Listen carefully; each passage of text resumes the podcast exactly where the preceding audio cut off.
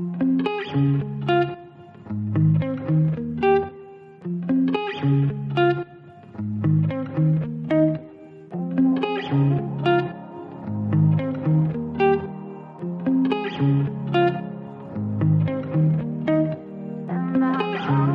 allihopa och välkomna till podden Träning. Idag så är det ju faktiskt avsnitt 4 och som vanligt nu, vi börjar känna igen oss lite, men det är ju med mig Sebastian. Och mig Henrik. Ja, avsnitt fyra, det har gått ganska fort Henke, eller vad tycker du? Ja, det har gått väldigt fort med tanke på att vi hade ändå var det avsnitt ett och två hade vi förinspelat när vi släppte och tror vi hade planer på avsnitt tre också men nu har vi börjat verkligen kommit in i det och som sagt, jag har spelat in första avsnittet med vår gäst och allting så att ja, det flyter på väldigt bra. Ja, det är ju väldigt roligt och på tal om gäst då, det är ju någonting som ni kan se fram emot nästa avsnitt faktiskt för då kommer ju vår första gäst och besöker oss.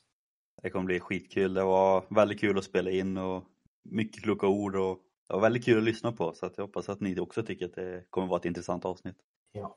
Men nu hoppar vi till dagens avsnitt då. och dagens avsnitt är någonting eh, som jag, eh, det kanske, ni kommer säkert att märka det under dagens avsnitt dock, men även Henrik har ju fått märka lite att det är något som jag brinner lite extra för och det är väl kanske till viss irritationsmoment för mig att det här är något som inte får upp mina känslor ganska mycket. Eh, men det kommer alltså handla lite mer om just myter kring träning och liknande. Där vi har lite olika punkter som vi vill liksom ta upp och förhoppningsvis på flera utav dem kanske några bekräfta och sen några liksom säga att nej men hallå där, det här, det här är inte sant liksom. Och myter är alltid någonting som kommer finnas genom träning. Det kommer alltid finnas folk som säger att det här funkar eller det här funkar inte och för vissa funkar det men det behöver inte betyda att det funkar för alla andra heller. Och som du sa det Sebastian, just att du är väldigt involverad så vet jag att det är definitivt en punkt som du verkligen vill bränna hål i idag. Så det kommer att bli väldigt kul att höra din syn på den punkten. Ja, och jag får väl försöka vara så pass lätt som möjligt så jag inte skrämmer bort er. Men jag tänker innan vi börjar ta upp de här lite, är det någon form av myt eller fördom som du fick liksom så höra när du började träna eller kommer in lite liksom i själva träningsvärlden? Jag vet inte riktigt. Alltså som sagt, när jag började träna så var det ju, alltså, det var ju fotboll och där var det ju ingen direkt. Alltså, det var ju vanlig träning och sen styrketräning har jag inte hållit på med så mycket och det känns som det finns väldigt mycket där och konditionsträning har jag bara, jag har ju mest kört på, alltså vad jag själv känner lite, lite för. Så att jag har ju säkert gått på egna myter utan att ha tänkt på det men det känns som att jag har fokuserat mer på mig själv och vad som känns bra mer än vad, vad som står på olika ställen. Men det är klart att alltså, när man har varit osäker på saker och ting så har man ju googlat och det har man ju märkt att det inte alltid är det bästa sättet att ta reda på saker och ting när det kommer till träning. Och bara googla och försöka få fram ett resultat för att det är många som skriver saker som inte stämmer. Alltså. Har du någonting som du har råkat ut för? Eller vad säga? Jag ska väl säga det är väl kanske någonting som inte är riktigt aktuellt. Men jag tror säkert att det kommer nu också få lite att en lampa tänds liksom. Och det är det här med att när man var liten så hörde man alltid, kanske då framförallt kring om fotbollen, att du måste stretcha efter varje träning för att inte få träningsvärk. Standard. Ja, det är väl en sån som jag kommer att tänka på. Att den, den är väl standard och jag tror skulle vi gå ut till de flera föreningar här, kanske både i Skövde och även i Karlstad, så hade det nog varit ganska många som fortfarande säger exakt samma sak. Ja, det var ju knappt att man fick gå in och duscha innan man hade stretchat liksom. Det, både innan och efter träningen. Så att, nej, nej, den har rätt i. Den var väldigt, framförallt när man var, man kan ha varit med runt 10-årsåldern där, då var det verkligen, det var nästan krav på att stretcha. Det var nästan viktigare med stretching än fys, känns det som på den tiden. Ja, faktiskt.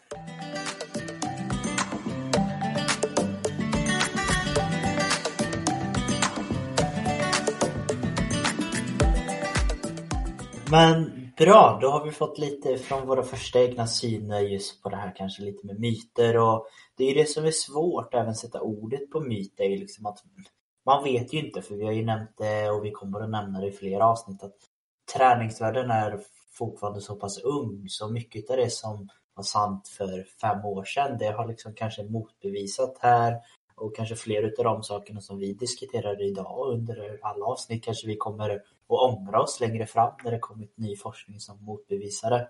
Så det är ett intressant ämne väldigt sagt. Jo, ja. Och som du säger, det kommer ny forskning hela tiden. Jag själv läser ju idrottsvetenskap och får läsa mycket väldigt ny forskning och det kommer som sagt ny forskning varje år om olika saker och kommer det upp bevis för någonting så kommer ju nya forskare göra nya tester inom samma område. Antingen för att stärka att det stämmer eller för att bevisa att det bara var en engångsgrej. Liksom. Så det är bara att hålla ögonen öppna för ny forskning hela tiden. Sant, sant.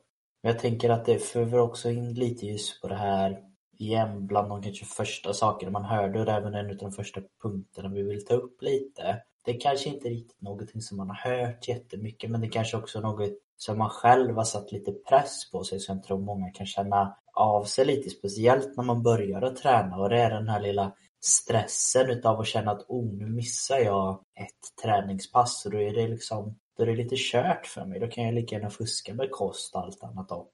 Är det sant där Henke eller vad tänker vi kring det?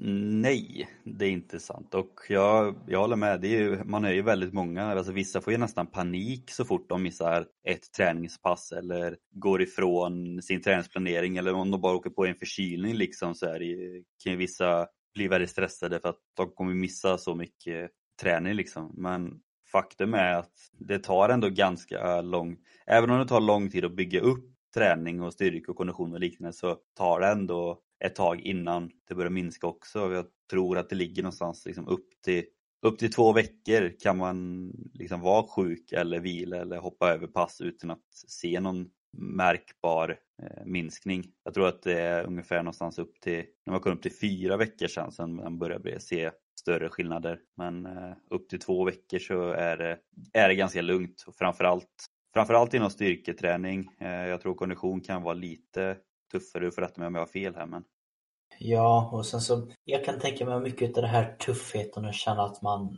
många kommer säkert att säga så här, men vad pratar ni om? Jag var sjuk i två veckor och när jag kom tillbaka så kände jag mig jättesvag. Men det kan ju också ha väldigt mycket andra faktorer som påverkar en som påverkar en på ett annat sätt. Du kanske har varit hemma och legat still i en hel vecka liksom. Då är det inte så konstigt att när du för första gången är frisk så väljer du att gå och träna. Det är klart att kroppen kommer bli lite chockad då och då kan man uppleva sig kanske lite svagare eller inte lika bra kondition. Ja, och framförallt om man sagt om man varit sjuk så kan man ha haft något virus i kroppen och då är det inte bara att man har hoppat över ett pass, då kanske man har ändå brutit ner kroppen ytterligare mer än själva vilan. Mm.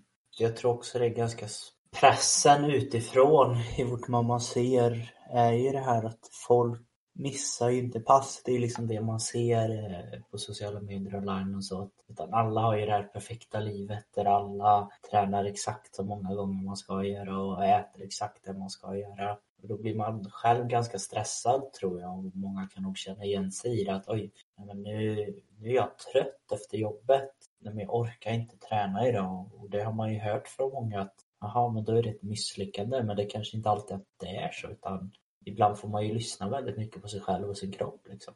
Ja, och vi tog ändå upp det här ganska mycket i första avsnittet om jag minns rätt. När vi pratade om det här med nyårslöften och liknande. Att många klarar inte av sina nyårslöften just på grund av det här att de sätter upp ett mål att de ska, och då tror de att de ska kunna träna varje dag eller liknande och sen även när de inte, även när kroppen inte orkar eller om de inte vill träna så antingen så tvingar man dit sig ändå och så tycker man det inte är kul eller så skiter man i den dagen och så fortsätter du bara efter det. Men eh, som vi pratade också om mycket med motivation och liknande, och det kan jag säga att jag gör det väldigt ofta. Alltså jag har en träningsplanering som jag försöker följa men har jag en dag där jag känner att nej, idag orkar jag verkligen inte träna eller idag vill jag verkligen inte träna, idag vill jag göra något annat. Förr var det värre, men nu har jag ändå kommit förbi det stadiet att nu har inte jag några problem med att gå ifrån min träningsplanering någon dag om jag känner att det är det som funkar bäst för mig den dagen. Det kan vara att jag byter ett pass mot ett annat pass eller att jag helt enkelt bara skiter i att träna den dagen för att jag pallar helt enkelt inte.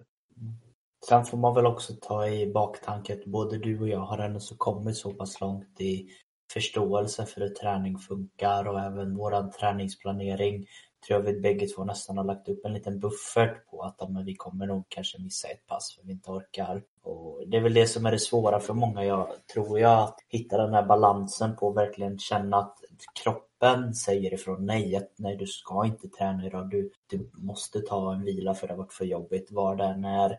Eller om det är latheten som säger liksom exakt samma sak det är någonting som jag själv har väldigt svårt att känna att när man vaknar där och kanske har planerat in ett tidigt morgonpass som det är att kroppen är för utsliten och för trött och man vill hoppa över passet eller om det bara är att man är bekväm helt enkelt. Det var mycket skönare att ligga kvar i sängen. Så, så, det är ju svårt och det kanske vi har lite mer förståelse av att kunna känna av men alla känner ju det här skulle jag säga. Men det blir ändå sagt att vi vill ändå spräcka den myten att missar ni ett träningspass eller kanske två träningspass så ni kommer inte få börja om från ruta noll utan det är inget problem att missa ett träningspass så att det är inget man behöver känna någon stress över. Nej, och jag tänker att det sista som jag kan nämna lite om det där är att följer man vissa program, kanske framförallt styrkelyftsprogram eller annat som fokuserar på styrka eller om man ska även, nu tappar jag namnet på det enkelt men eh, vad heter det, när man lägger upp en planering och vill ha prestationshöjande på en speciell tidpunkt, vad kallas det?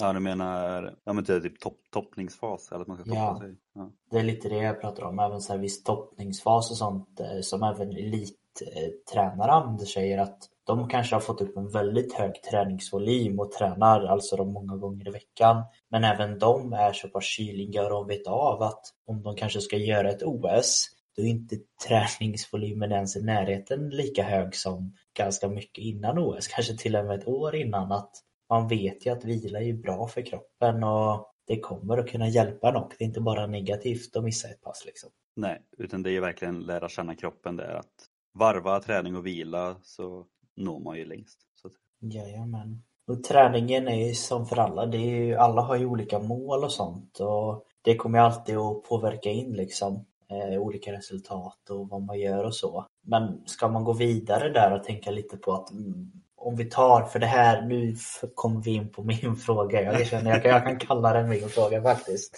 Det är liksom, vi drar igen ett exempel. Jag jobbar eh, tidigt igen, jag går tillbaka till att vara den här PTn Eh, just idag så har jag satsat på att idag så ska jag få in massor med konsultationer där att jag träffar kunder och pratar om vad de vill ha för mål och sen så vill jag att de ska fortsätta med mig. Vi tar en dag som liksom kommer upp i huvudet för mig. Det var när det var extra rabatt. Jag hade bokat in möten, kanske i 30 minuters möten. Jag börjar klockan eh, sju på morgonen och sen så slutar jag väldigt sent på kvällen. Och där hade jag ju bara bombat in med möten möte efter möte efter möte efter möte. Jag ska ändå så våga mig på att säga om vi säger att jag bokar in 30 möten den dagen. Det kan nog varit så extremt just det var bara en dag. Då skulle jag ändå så våga säga att mer än 20 i alla fall, när de pratar lite om vad de vill få ut av sin träning, då kan oftast vara den här lilla tanken att de bara ah. Sen så kanske inte jag är riktigt bekväm med min kropp längre och då frågar man ju självklart, jaha, nej men vad tänker du på då?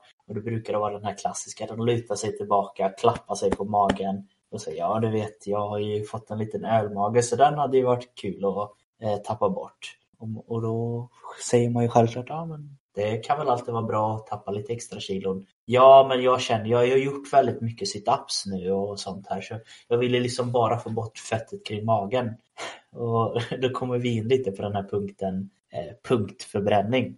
Ja, jag sitter fortfarande fast. Sa du alltså att alltså, mer än två tredjedelar kommer med den här frågan, eller vad man säger? Nu, nu kanske jag skjuter mig själv lite i foten när jag säger det, men jag vågar ändå så på lov att säga utav alla de möten som jag haft med kunder, då har det på något eller något sätt kommit upp en förväntning av att de vill få bort de, oftast när man går in väldigt djupt och verkligen ser om vad är det du vill få ut av träningen, då brukar det till slut komma fram något kroppsligt och eh, Även om man kanske inte vill erkänna det först, utan men efter ett tag brukar det komma fram antingen det här att ja, men jag skulle gärna vilja passa bra i min bröllopsklänning. Jag skulle vilja känna att inte jag har gäddhänget längre. Jag skulle vilja känna att rumpan tajtar till sig. Jag vill känna att jag har mindre lår.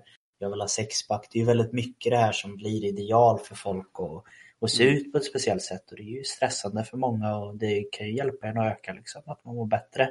Och då kommer det oftast upp den här synen och nästan självklarheten för dem att de säger att ja, men jag vill träna väldigt mycket mage för jag måste ju förbränna magen. Eller jag vill träna mycket armar för jag vill inte att mina, mitt gäddhäng ska hänga. Så det kommer upp väldigt mycket mer än vad man tror faktiskt.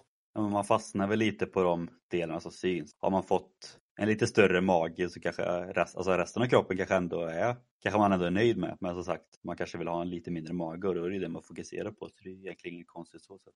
Nej, och sen är det absolut inte heller konstigt i tyvärr dagens samhälle vi lever i så mycket av de här det sätter ju jag ska försöka säga det politiskt, men mycket är ju att många kallar ju sig för PTs idag på nätet. Och mycket av de här olika PTna säger ju till exempel på Instagram eller Facebook eller TikTok till och med att gör de här övningarna så förbränner du fett exakt här. Och så har de liksom bringat in ett litet område till exempel vid sidan av magen som man kallar love handles. Bara, gör de här övningarna så försvinner det här. Så det är ju väldigt vanligt att se det liksom.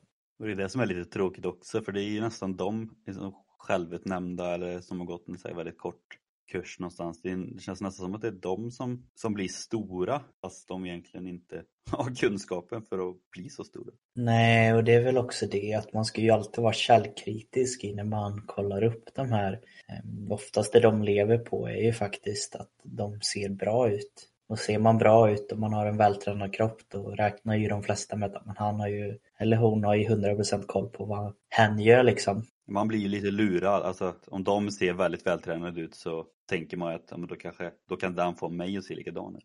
Ja, och det är väl här som min frustration verkligen finns. Den här att det finns människor som utger sig för att ha som mål med sin träning och sitt jobb att de vill hjälpa människor.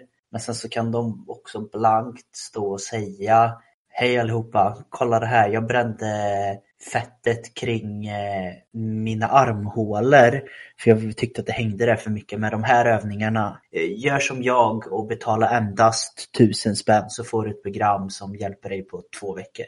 Det är där min frustration finns något enormt mycket att de kan blankt stå och lura folk på pengar. Ja, det är helt sjukt egentligen. Det är väldigt sjukt och det är ju tack vare faktiskt de personerna som tränings eller själva hälsoyrket tror jag har fått en väldigt negativ syn på sig. Men om vi då ska gå in på själva den frågan och det som du pratar om då. Går, går det att förbränna fett på till exempel bara magen? Eller armhålan här som du gav förslag på senast?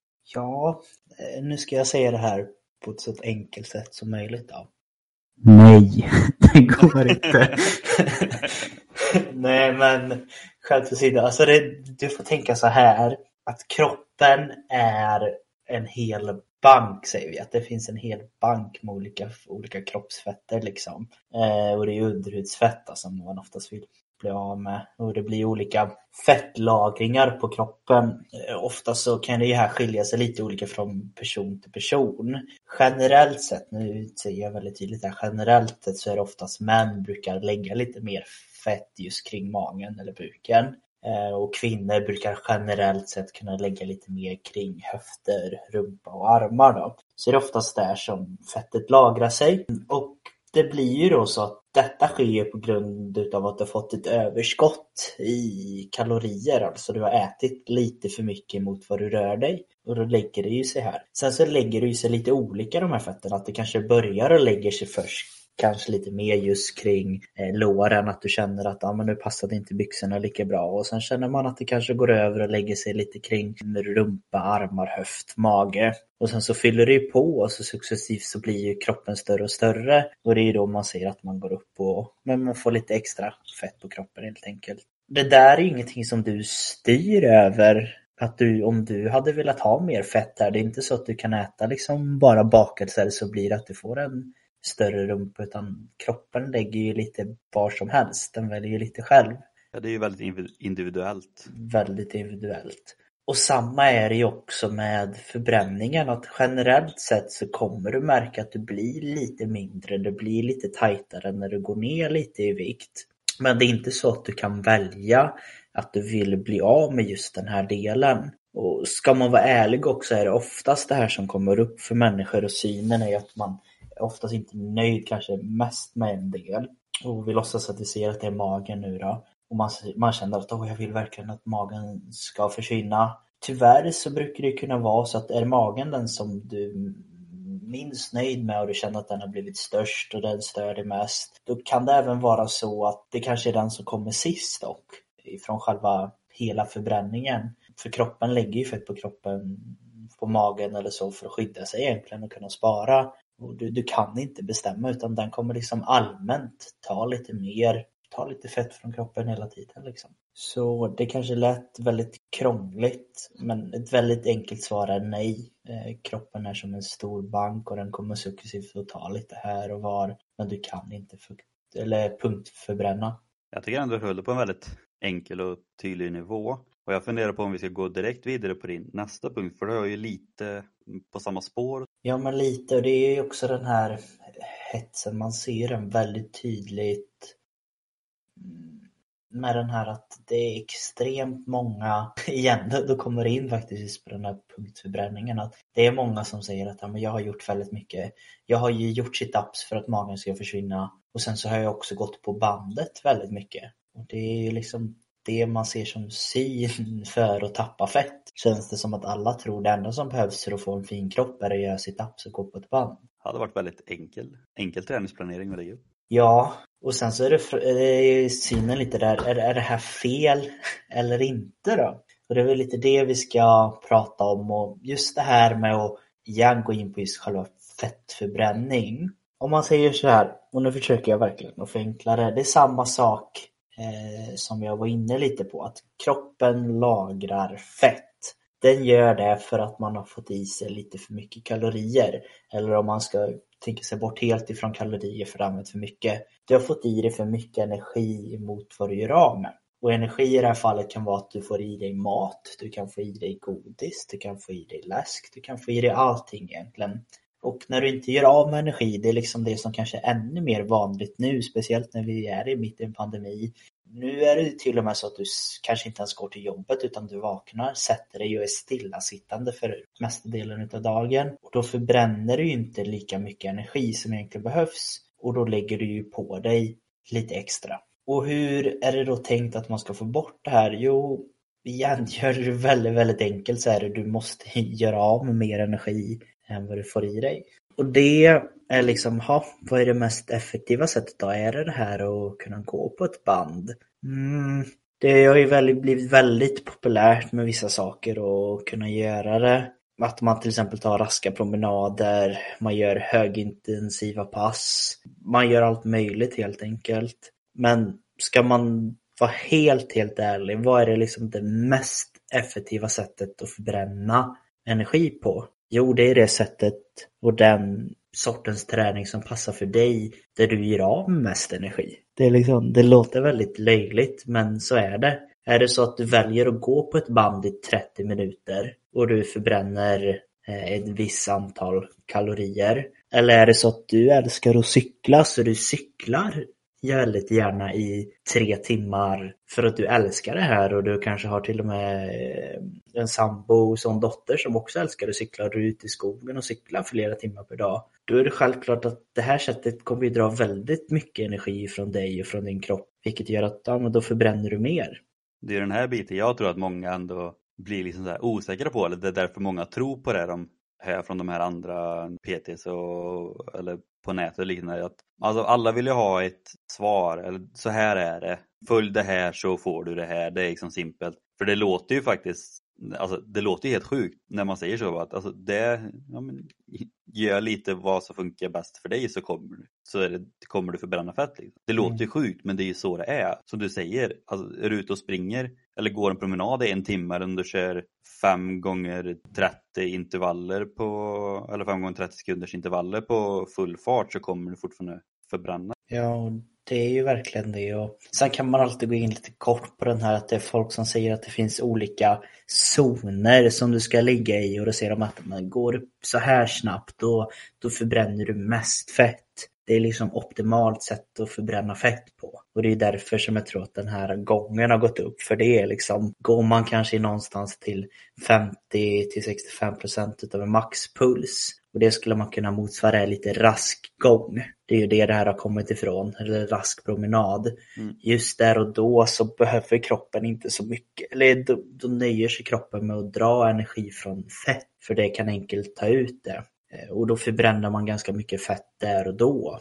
Vilket är sant, men man förbränner inte så mycket efteråt. Är det så däremot att du kanske hade valt något mer högintensivt pass så det kanske inte är att du är i samma zon riktigt där med maxpuls och sånt utan du ligger kanske högre, kanske upp mot kanske 70, 80, 85, kanske till och med högre procentet av maxpuls. Och just där och då kanske du inte bränner lika mycket, vad ska man säga, lika mycket fett utan det kanske går in lite mer på andra delar och kunna dra ifrån det och även lite glykogener eller vad det heter. Men efteråt så kommer det vara en liten högre fettförbränning under hela dagen. Så ska man igen slå myt på det där att det spelar oftast ingen roll för i slutändan så är det liksom, det, det, det, det spelar ut sig eh, under dagen. Vi säger att du går i 30 minuter på bandet eller springer 30 minuter på bandet. I början så kan det se ut som att du förbränner mer genom att gå. Men sen successivt desto längre dagen går eller kanske till och med under sömnen så kommer liksom den här springa 30 minuter eh, och komma ikapp och sen så är de i princip på samma nivå. Ja, för man kan ju ta upp fram det också för det, det har ju suttit i mig sedan gymnasiet, även om du kommer ihåg det, den lektionen när vi började snacka om det här med just energidepåerna vi har i kroppen. Då kan man säga mm. då att fettdepån är den största vi har i kroppen, den är jättestor. Men energitappen, eller det som kommer ut, den är väldigt, väldigt liten. Så det kommer inte ut så mycket när man tränar. Medan till exempel kolhydratsdepån, den är lite mindre, men där är tappen mycket större. Så att när man tränar så är det lättare att få ut energi därifrån för att tappen är större. Och det är därför det blir då som du säger där, att på 50-65% av maxpuls så använder man främst fett. För att den lilla energin som kommer ut från den lilla tappen räcker för att kroppen ska klara av att hålla sig aktiv. Medan ökar man farten så, får, så hinner inte fettdepån med utan då måste man ta från kolhydratsdepån eller kör man väldigt fort från eh, kreatinfosfatdepån och liknande. Och det blir som du säger då att kör man då ett högintensivt pass då tar man ju främst från kolhydratsdepån om man kör väldigt hårt. Men sen när den är slut då om man har tränat klart, då har man nästan bara fettdepån kvar under resten av dagen. Och då är det fettdepån som jobbar för att återigen bygga upp kroppen och liknande. Så det är väldigt viktigt att förstå att oavsett vad man gör så använder man alltid båda depåerna eller alla depåer och när, den en, alltså när kolhydratsdepån är slut så är det fett man använder oavsett hur hårt man kör egentligen. Ja men det är verkligen så. Det hör ju väldigt, väldigt mycket ihop med den här trenden just att ja, man ska gå ut och träna innan frukost liksom för då förbränner man också mer fett. Ja och det är ju, alltså när man hör den frågan så är man ju såhär, stämmer det verkligen eller stämmer det inte? Men när man väl tänker på det så är det ju inte så jättekonstigt att för den, för den stämmer ju faktiskt. Alltså, tränar man innan frukost så förbränner man mer fett. Och anledningen till det är ju att vi har nu sovit ja, men, runt åtta timmar och det är under den tiden som vi, vi förbränner ju egentligen väldigt mycket av det vi har, har kvar sedan dagen innan. Det är, det är den längsta tiden på dygnet vi går utan att äta. Säg att man kanske käkar runt 8-9 på kvällen innan och så går man ett par timmar innan man lägger sig och så går man upp på morgonen. Det är väldigt många timmar där man inte ätit någonting. Vilket gör att våra kolhydratsdepåer eller glykogendepåer är ju i stort sett helt tomma när vi vaknar på morgonen. För att vi har inte fyllt på den depån. För att den är helt slut efter att ha byggt upp kroppen eh, under natten. Så då blir det ju att då går vi ut och tränar innan frukost så har vi bara fettdepån att ta ifrån. Så den stämmer ju faktiskt. Alltså, tränar man innan frukost så förbränner man mer fett för att vi har inga kolhydrater att ta ifrån. Men samtidigt blir det ju då att när vi väl käkar frukost sen så kommer kroppen börja ta från den depån igen för att bygga upp kroppen. Och det blir ju lite, om man då ska se det, är det då en fördel att träna före eller efter frukost? är det också lite olika. Det är helt beroende på vad man har för mål med träningen. Tränar man helt vanligt motionär så spelar det absolut ingen roll. Ska man springa upp mot Tävlar man och ska springa upp mot distanser upp mot en timme så är det heller egentligen ingen skillnad utan det man tjänar på att träna på tomma glykogenlager är att man lär i kroppen att ta tillvara på den lilla energin som man får från eh, fettdepån och man tränar mm. på att utvinna mer från just den depån. För att man tvingar ju egentligen kroppen att ta ut mer från den depån för att få någon form av energi. Vilket gör att håller man på med till exempel maraton och liknande så tränar man kroppen på att lättare ta från fettdepån och det är ju bra. Men som sagt, om man inte håller på med längre distanser så tjänar man egentligen ingenting på det. Och det kan ju även vara farligt med tanke på att man har ingen energi mer än den, som sagt, den lilla fettdepån. Vilket gör att man kommer inte kunna trycka på lika mycket träningspasset, så man kommer inte kunna köra lika hårt. Och man har ju sagt inte, musklerna har inte lika mycket energi, vilket gör att ska man köra till exempel ett intervallpass så kan det ju bli lite farligt för att, ja men hur ska man uttrycka det?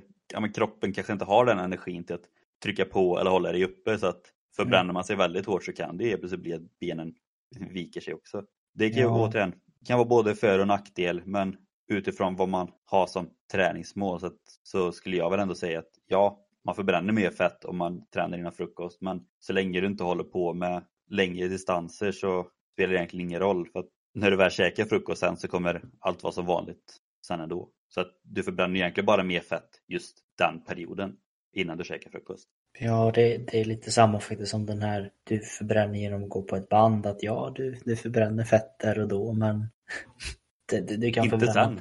Nej, det är liksom så här.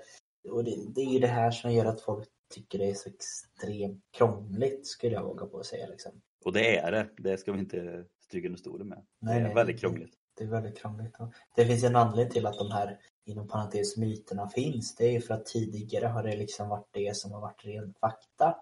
För man har sett att men det förbränner ju mer fett, ja, men då måste det ju vara rätt. Sen så har man forskat mer på det, bara, men då ser det ut så här, ja, men då tänker vi det. Det är ju det är som du nämnde det tidigare, att människan letar efter ett enkelt svar.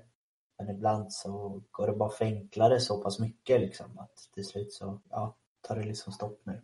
Ja, alltså träning och kost är inte så... Det är komplicerat fast det är ändå inte komplicerat. Så det, det är svårt att uttrycka det på ett bra sätt men det är ju lite så. Alltså många vill ju få det till att det är en stor vetenskap, vilket det är på ett sätt. Men så länge man rör på sig och gör det som funkar bra för, för, för en själv så kommer man väldigt långt.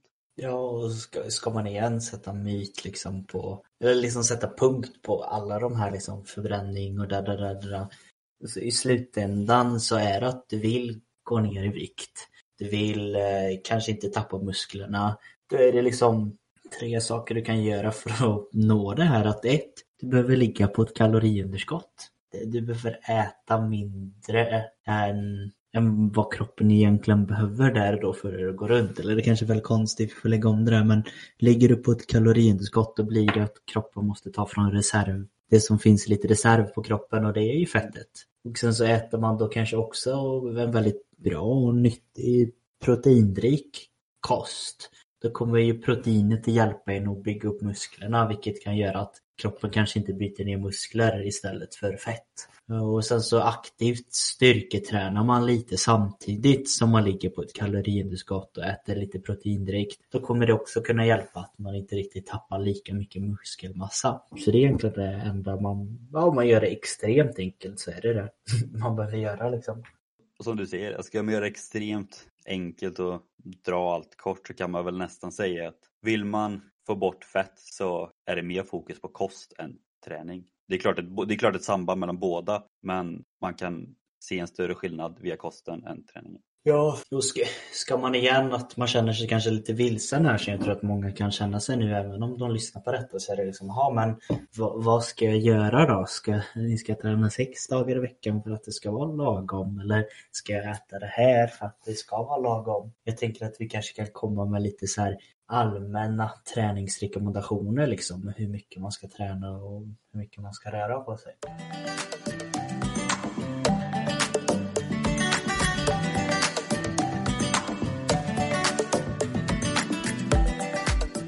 Så ska man se kanske så här lite allmänna rekommendationer och då kan man ta det som kanske är så många känner till, Folkhälsomyndigheten.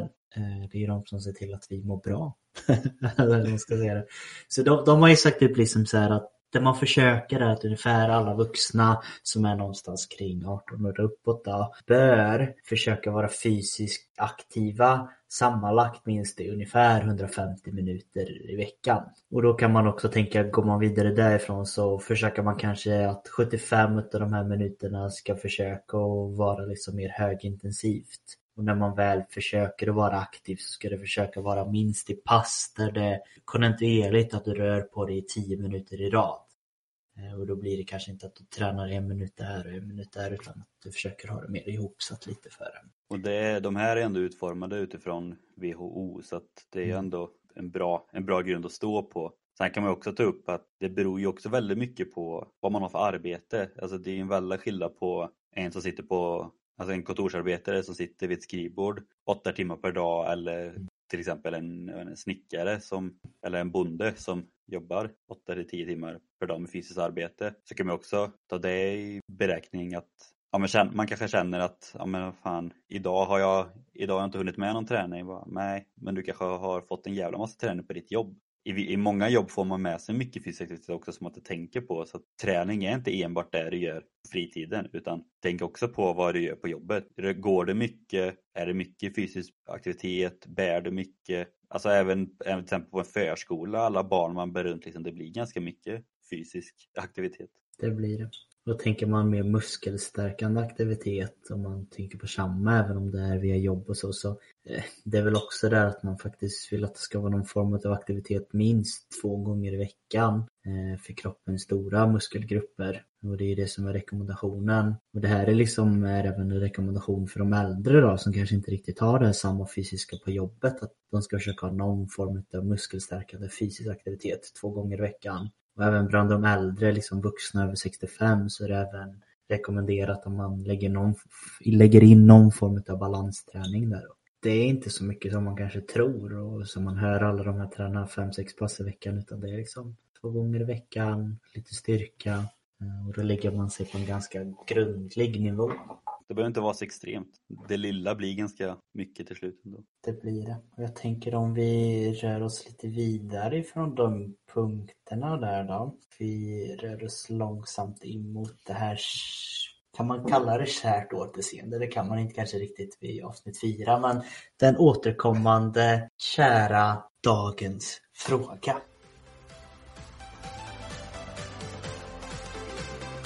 Dagens frågor.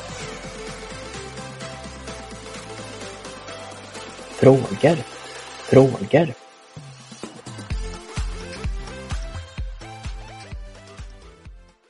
Frågor, vi har fått lite frågor eller hur ser du tänker? Ja, det här har faktiskt varit det avsnittet jag har fått flest frågor på, vilket är jävligt kul.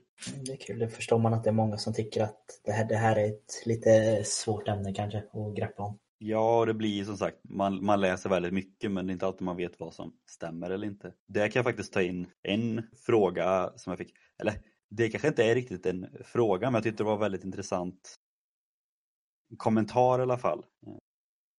Och det är liksom, hur vet jag att något är en myt? Känns som jag går på det mesta.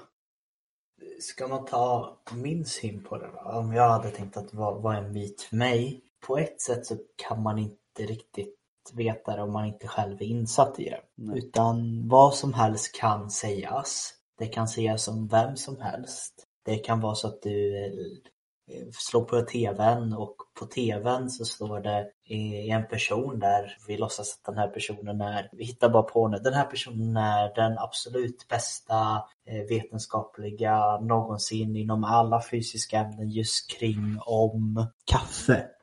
vi låtsas det. Och den här personen säger att det här och det här är sant och det litar man ju på för att i tvn står att den här personen är den bästa på kaffe. Men det kan ju också vara så att den här personen kanske har lurat varenda en för att komma dit. Och det kan vara så att du kanske har en helt annan syn eller lite på en annan form av forskning. Och då är det liksom så här, är det myten han säger då eller är det bara ett annat synsätt att se på samma sak om kaffe eller träning? Det, det är svårt. Men ska man göra det väldigt enkelt så tycker jag att det är att för att veta en myt så måste du själv vara på något sätt lite påläst eller lita på en källa som du känner trovärdig och sen så säger de att det här, så här är det och så får man lita på det helt enkelt. Jag håller med dig, liksom, att försöka hitta fler och säkra källor om man är osäker. Men lite det som du var inne på också det här med att folk kan ha lurat allihopa för att ta sig någonstans. Det är ju väldigt mycket så nu för tiden. Man, man gör vad som helst för att sälja och få in pengar och alltså även när det kommer till forskning så kan man ju, man kan ju styra sin forskning för att få fram mm. ett resultat som man vill få fram. Så att även om det kanske inte är riktigt alltså att det inte stämmer till 100% så kan det ju vara någon som har gjort någon forskning fast han har styrt den forskningen för att få fram det resultat han vill ha och så är det det som de jobbar för att sälja på sen. Är du osäker, försök ta reda på fler ställen om det stämmer men försök hitta vad som funkar för dig oavsett. Det tycker jag väl och på ett sätt är det lite att blir du lycklig utav den här saken och den skadar inte andra och då tycker jag det är liksom, ja, tro på det du själv vill tro på. Det nästa? Mm. Vi var lite inne på det här i början, så att, eh, men jag fick just frågan om det här också, om är stretching bra? Oh, var det enbart är stretching bra? Frågetecken. Var det Ja, det var väl egentligen, är stretching bra eller dåligt? Ska man göra det före eller efter träning typ? Men det kan vara intressant att fråga ändå, stretchar du något överhuvudtaget i din träning? Eh, ja, jag vill ju vara så här väldigt, ja, kolla på mig, det här är jag. Men eh, ska jag vara ärlig så stretchar jag väl lite för lite. Det skulle jag säga. Och då är det kanske lite för lite för vad jag kanske skulle behöva. Eller om man ska lägga det så. Stretching är ju väldigt svårt i och med att det har den här, det är fortfarande så pass stort att det, det ska stretchas liksom för att det ska ge resultat. och Det ska stretchas för att det inte ska få träningsverk och det är så inpräntat liksom i, i alla och det är liksom även när jag har gått runt och liksom i början på min personlig tränarkarriär så fick man ju liksom, för vad jag tyckte, ganska folk som borde ha rätt bra koll på detta. Och de har till och med varit vissa utbildare. Eh, jag kommer inte säga riktigt vart, men de har också sagt att ja, men det ska ju vara stretching efteråt för att annars så får du ju träningsverk. Eh, så det, det är samma där, det, det beror lite på syftet tänker jag. Och det är lite roligt också för att som du nämnde lite där i början. Trots att vi har kommit så pass långt i utvecklingen och forskningen och allting så finns det egentligen fortfarande ingen, alltså ingen grundlig forskning som säger om stretching är varken bra eller dåligt. Eller i alla fall att det liksom förebygger skador och träningsverk. Vilket jag tycker på ett sätt är lite sjukt egentligen. Återigen för att man är uppvuxen med att alla tränare och sånt sagt att nu måste ni stretcha annars eh, får ni träningsvärk annars kommer ni typ inte kunna gå imorgon och liknande. Att det fortfarande liksom inte finns forskning som bevisar att det varken är bra eller dåligt tycker jag ändå är lite både sjukt men ändå häftigt. Mm. Däremot så är ju stretching liksom bra för till exempel rörlighet och för att göra kroppen smidigare. Och det, så det är ju det man kan ta med sig i så fall. Och sen, sen är det ju väldigt personligt. Till exempel, jag stretchar inte heller jättemycket när jag tränar. Egentligen det enda jag stretchar är egentligen mina vader eh, och då brukar jag köra liksom lite dynamisk stretch, alltså rörlig stretch bara för att komma igång. Och det känner jag ju att det funkar för mig inför träningspassen. Så det är väl mycket sånt att man får hitta liksom, återigen vad som funkar för en själv. Jo, men så är det. Och jag skulle ändå så vilja sätta en liten punkt eh, för en grej som blev väldigt eh, uppvaknande för mig just kring det här. Det var inte alls för så många år sedan faktiskt. Det kanske bara var ett, kanske två, tre nu när jag tänker efter. Men man kan ju säga så här, jag har ju varit extremt stel och ändå så ganska rörlig. Och gått från en bakgrund till att vara eh, linje i handbollen. Och det, det enda du gör är där är att du ska vara så stor som möjligt. Och du vrider dig om och du hoppar inte ens uppifrån golvet gjorde jag utan jag slängde mig bara och gjorde mål. Och där spelade det ingen roll att jag var stel, bara jag kunde röra mig snabbt liksom snurra runt, då var det bra. Och då var jag extremt stel. Och sen så efter det så har jag ju också varit ganska relativt lång karriär som handbollsmålvakt. Och där är det ju lite tvärtom, där ska man ju vara extremt rörlig. Sparka upp i ribban. Och... Ja, det var ju ändå så något att jag gick från till exempel det här att jag gick från att inte kunna nudda golvet, du vet den här klassiska att luta dig framåt och nudda dina tår. Mm. Jag kunde inte runda golvet från ändå så till slut i handbollskarriären som målvakt kunde jag sparka i ribban. Så jag har liksom varit lite på bägge två. Men där har det också bara pratats just om stretching. Men så var det för de här två, tre år sedan någonstans där jag träffade, det hade varit kul att få med henne, jag, jag säger det nu för att pressa henne lite, men en av mina största mentorer just inom träning som har en helt fantastisk syn på träning och rörelse och kroppskontroll och allting. Och hon sa väl lite mer den här att hon tycker stretching är så, ett så gammalt ord. Och det är det ju verkligen för man tänker bara ah, nu ska vi luta oss framåt och stretcha där och man tänker liksom gympapass. Men den här modern träning idag, även styrketräning, har ju så mycket rörelseträning i sig och. Och det är egentligen det enda som jag tycker att man ska göra, det att man måste se till att man kan ha en så bra rörelse att man klarar av att göra det som man behöver göra i vardagen. Är det här att du måste vara tillräckligt rörlig för att kunna gå ner på huk, för att kunna leka med dina barn? Men se till att du kan sitta ner på huk då. Då ska du träna efter att kunna göra det. Är det här för att du ska kunna vara en amerikansk fotbollsspelare som ska kunna slänga sig ner och hoppa igenom flera tunga försvarare och du ska kunna röra dig höger och vänster och vara superatletiskt? Ja, då ska du träna efter det. Eller är det här efter att du ska kunna vara en normal person som ska kunna resa sig upp från soffan efter att ha kollat på Melodifestivalen utan att liksom ta det här klassiska gubbstället och ha ont överallt. Ja, men se till att träna så pass mycket och träna så pass mycket rörlighet att kroppen håller för det. Jag tänker att tänk bort stretching skulle jag vilja säga till den här personen. Tänk bort det ordet. Det är kanske väldigt kontroversiellt att säga det men tänk inte på stretching. Tänk på rörelse och rörelsemönster. Och se till att du kan röra dig så som du vill. Jag tycker det låter väldigt klokt ändå. Det, alltså, I många fall så är det ju samma sak. Fast... Det är samma sak, fast modern, modernare syn på det lite. Ja, precis. Men det ändå, blir ändå typ att när man, när man tänker rörelseträning då tänker man ju väldigt, ja, men väldigt dynamiskt och man rör mycket på sig. Och när man tänker stretching då är det verkligen att man, man står och bara tänjer muskeln. Det är i alla fall så som jag tänker på det. Så rörelseträ och rörelseträning är ju väldigt bra. Så att så sätt blir ju stretching också väldigt bra. Så att... Och ska man gå in på forskning så är jag för mig att det enda man har sett på stretching är att du blir vigare just den här muskeln. Vilket också är ganska självklart. Att försöker göra muskler rörligare då kommer den bli lite rörligare. Det är inte så komplicerat. Mm. Så jag hoppas det blev ett okej svar annars. Så, som det här, det här är något jag brinner för så då är det bara att kontakta så hjälper jag. Har du några frågor eller ska jag fortsätta? Du kan fortsätta, du är på hugget. Den här tyckte jag var lite, lite kul och där kan jag säga att här har väl inte varken du eller jag så, så jättestor koll eller erfarenhet på men jag tyckte att det var en ganska bra fråga ändå så jag tycker att vi förhoppningsvis ändå kan svara på och det är om det är farligt med ultralöpning. Oh. Och då kan jag väl också säga liksom att ultralöpning det är väl allt egentligen som är längre än ett maraton. Ja, du, du får tänka så här. Ja, jag skulle också säga jag, jag är inte så pass insatt i vad det är, men ultralöpning är något man kan göra det väldigt enkelt. Ultralöpning är när du springer väldigt, väldigt, väldigt långt. Det, det, är som det låter. Ja, det är på en extra nivå. Ja du, är det farligt? Var det det som var frågan? Ja, precis. Då drar jag tillbaka det till någonting som vi har nämnt lite i tidigare avsnitt och kommer fortsätta att nämna i alla avsnitt lite där och då. Det är att all form av träning som kommer upp på en elitnivå, vilket jag inte så skulle säga att ultrarökning måste väl ändå så räknas på något som elitträning. Om man tänker antal timmar tränade i veckan och sånt. Eller vad tror du? Jo, men det hade jag väl också. Ja, vågat alltså... säga i alla fall. De flesta ligger på en elitnivå när de tränar för det. Ja, man, klarar inte, man kommer inte klara av ultralöpning utan att ligga på de timmarna och de kilometrarna. Så att...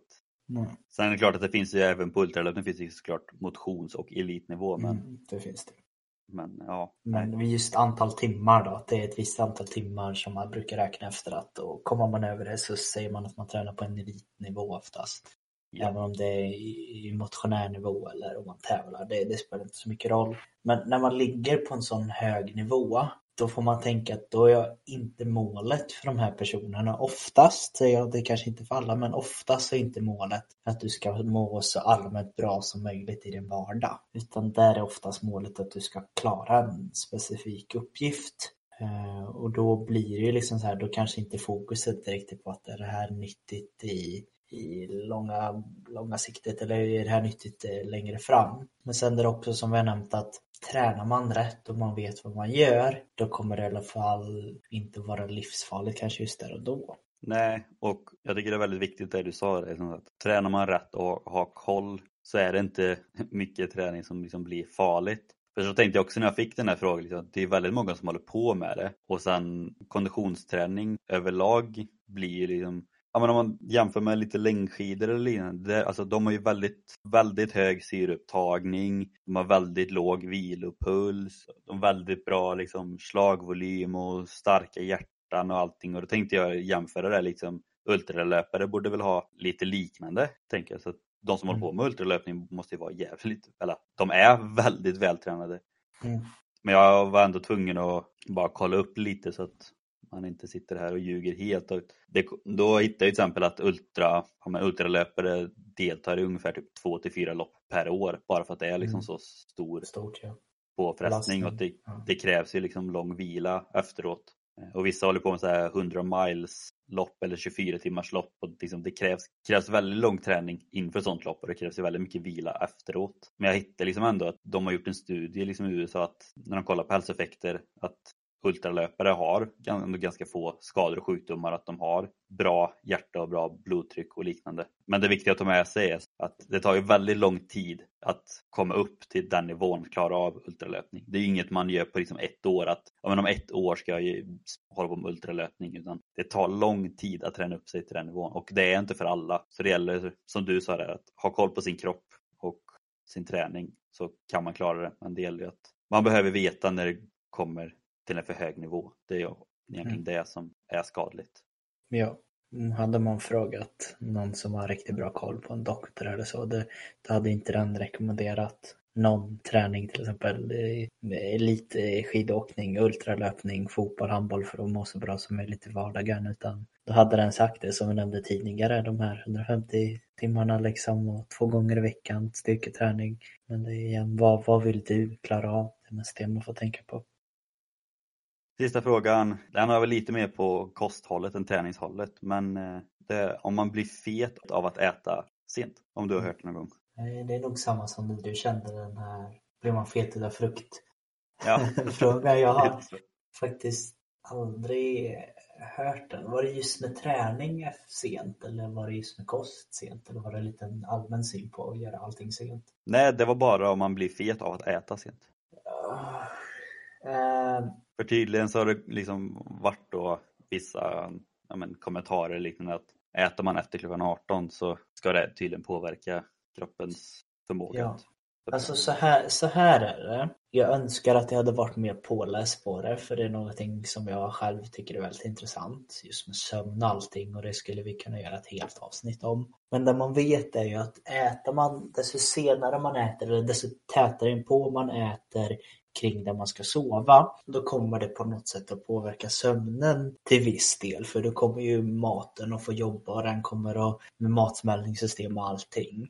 Det kommer att kunna påverka sömnen. Sen så vet inte jag riktigt om det påverkar djupsömnen eller vad det påverkar, men på något sätt, ja, det kan påverka sömnen. Och är det positivt eller negativt? Det är svårt för mig att säga till 100% men det kan påverka dig. Men ska man göra det väldigt enkelt där också är det att det totala är att hur mycket energi får du i dig på, per, eller på ett dygn kan man väl säga. Det är ju det som gör ja. om det är farligt om man går upp eller ner i vikt. Och äter du, väljer du äta en stor frukost och litet kvälls, kvällsmål eller kvällsmacka eller vad man gör eller hur man lägger upp det. I slutändan så samma där så balanserar det ut sig oftast och det lägger sig på att vad har du fått i dig på hela dygnet. Så nej, antar jag att jag skulle säga på den.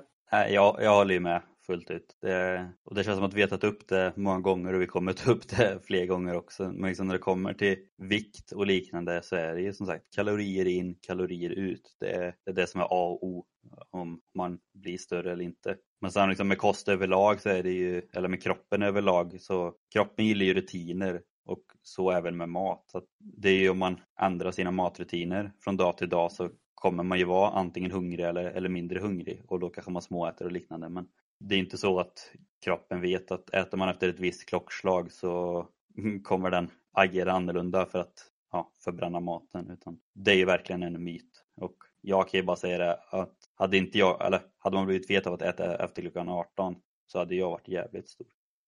För jag äter majoriteten av min mat efter klockan 18. Mm. Och det går ju alltid att diskutera om man tycker det är bra eller dåligt. Men Uh, ja, men skämt åsido. Men ja, bra. På den sista frågan sa du? Den sista frågan? Ja, oh, gud. Då har vi ändå så pratat på ett bra tag så jag tänker att det kan vara dags för oss att börja runda av lite.